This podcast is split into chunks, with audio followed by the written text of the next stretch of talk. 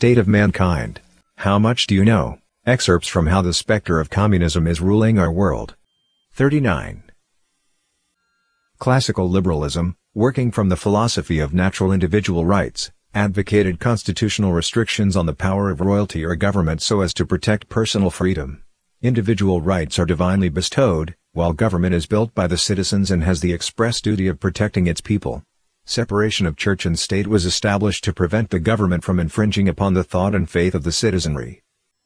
Contemporary liberalism is nothing other than the communist infiltration and betrayal of classical liberalism in the name of freedom. On one hand, it emphasizes absolute individualism, that is, extreme indulgence in desires and disregard for any morality and restraint. On the other hand, it emphasizes equality of outcome instead of equality of opportunity. For instance, when discussing distribution of wealth, modern liberals focus on the needs of the recipients instead of the taxpayers' rights. When it comes to policies designed to address discrimination, they focus only on those who are historically wronged and ignore the people who are currently becoming victims under these policies. In law, they obstruct the need to punish crime for the ostensible purpose of protecting the innocent from unjust sentencing. In education, they ignore the potential of talented students with the pretext of supporting and helping academic low achievers and those from underprivileged families. They use the excuse of free speech to lift restrictions on publishing obscene content. The focus of contemporary liberalism has silently evolved from advocating freedom to promoting equality. However, it is yet unwilling to be termed egalitarianism, as this would instantly brand it as a form of communism. The tolerance of classical liberalism is indeed a virtue, but the communist specter took advantage of contemporary liberalism and used tolerance as its avenue to moral corruption. John Locke, known as the father of liberalism, stated his viewpoint on religious tolerance and the separation of church and state in his letter concerning toleration. From Locke's writing, it is seen that the main aspect of toleration is that the state, which holds coercive power, should tolerate personal beliefs. Whether one's belief in the path to heaven is right or ridiculous is a matter that ought to be left to divine judgment. One's soul should be under one's own control, the state should not use its power to impose belief or disbelief. Contemporary liberalism neglected the real purpose of toleration and transformed it into absence of judgment. It developed the political concept of value free, that is, to make no judgment or assignment of value in any situation. In truth, Value-free just means the loss of moral bearings and confusing good with bad and evil with virtue. It is the denial and subversion of universal values. It uses an attractive phrase to open the gates for an onslaught of demons pushing anti-morality and anti-tradition under the guise of freedom. The rainbow flag, a symbol of the LGBT movement, is a typical reflection of the value-free concept. When the judicial authorities try to intervene, contemporary liberals attack them under the pretext of safeguarding individual freedom and equality and fighting discrimination against the underprivileged. Contemporary liberalism has ridiculously confused the sexes. In 2003, California signed into law a new bill, AB 196. Any commercial employer or nonprofit organization can face fines of up to $150,000 for refusing a qualified job seeker because he or she is transgender or dresses in a manner inconsistent with his or her gender.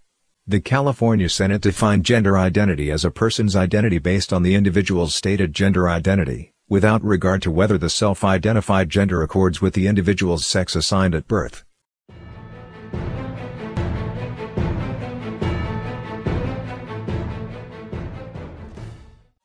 Modern-day progressivism is the direct application of Darwin's theories of evolution in social science, with the result being continuous deviation and perversion of traditional morality in the name of progress. Guided by humanity's traditional values, it is normal to use our intelligence to improve our living conditions, increase wealth, and reach new heights of culture. In the progressive era of American history from the late 19th century to the early 20th century, government reforms corrected various corrupt practices that arose in the process of economic and societal development. But after communists infiltrated the United States, they hijacked terms as such progress and progressivism and infused them with their deleterious ideology. They engineered the New Deal following the Great Depression, and after that, the Civil Rights Movement, discussed in Chapter 5, Part I, the Counterculture Movement, the Feminist Movement, the Environmental Movement, to be discussed in Chapter 16, and the like, causing massive changes in American society starting in the 1960s. The essence of modern-day progressivism is to deny the traditional social order and divinely imparted values. From the perspective of traditional morality, The standards for judging good from evil and right from wrong come from God. During the Progressive Revolution, atheists viewed traditional morality as a hindrance to progress, and demanded a re-evaluation of all moral standards. They deny the existence of absolute moral standards, and used society, culture, history, and present-day conditions to establish their own system of relative morality. Along with the Progressive Revolution, this moral relativism has gained influence in politics, education, culture, and other aspects of Western society. Marxism is the archetype of moral relativism. It holds that whatever conforms to the interests of the proletariat, the ruling class, in essence, is moral, while whatever does not conform is immoral. Morality is not used to restrict the actions of the proletariat, but as a weapon for the dictatorship of the proletariat to use against its enemies. The fact is that communism and progressivism share distinct similarities. It is only logical for communism to have hijacked progressivism, even though this happened unbeknownst to most people. Even today, communism continues its open deception under the progressive banner.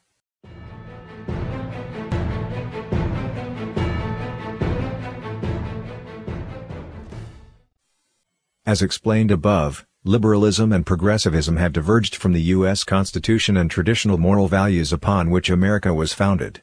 The trend is to change, and in essence destroy, all traditional belief, moral values, and the current social institutions of the West. In the Communist Manifesto, Marx listed the ten measures by which to destroy capitalism. He said, The first step in the revolution by the working class is to raise the proletariat to the position of ruling class to win the battle of democracy. The proletariat will use its political supremacy to wrest, by degree, all capital from the bourgeoisie, to centralize all instruments of production in the hands of the state, i.e., of the proletariat organized as the ruling class, and to increase the total productive forces as rapidly as possible. Of course, in the beginning, this cannot be effected except by means of despotic inroads on the rights of property, and on the conditions of bourgeois production, by means of measures, therefore, which appear economically insufficient and untenable, but which, in the course of the movement, outstrip themselves, necessitate further inroads upon the old social order, and are unavoidable as a means of entirely revolutionizing the mode of production. These measures will, of course, be different in different countries. Nevertheless, in most advanced countries, the following will be pretty generally applicable. Among the 10 points listed in the manifesto, many are already being implemented to move the United States and other countries progressively to the left and eventually establish communist political control. Abolition of property in land and application of all rents of land to public purposes. A heavy progressive or graduated income tax. Abolition of all rights of inheritance. The U.S. government started to collect inheritance tax in 1916. Confiscation of the property of all emigrants and rebels. Centralization of credit in the hands of the state by means of a national bank with state capital and an exclusive monopoly. The U.S. Federal Reserve, which operates as a central bank, was established in 1913. Centralization of the means of communication and transport in the hands of the state. The United States has supervising agencies, a state-owned postal office, and state-operated railroads. Extension of factories and instruments of production owned by the state, the bringing into cultivation of wastelands, and the improvement of the soil generally in accordance with a common plan. Equal liability of all to work. Establishment of industrial armies, especially for agriculture. In 1935, the United States established the Social Security Bureau and Labor Department. The affirmative action law requires that women can perform all jobs of men, including military positions. Combination of agriculture with manufacturing industries, gradual abolition of all the distinction between town and country by a more equitable distribution of the populace over the country. Free education for all children in public schools. Abolition of children's factory labor in its present form. Combination of education with industrial production. On the surface, communists advocate some positive things, however, their goal isn't a nation's welfare, but rather political power. It is not wrong for people to seek happiness and progress, but when certain isms become political ideologies and start to replace and reject traditional moral values and beliefs, they turn into the tools by which the communist specter guides people toward degeneracy and destruction.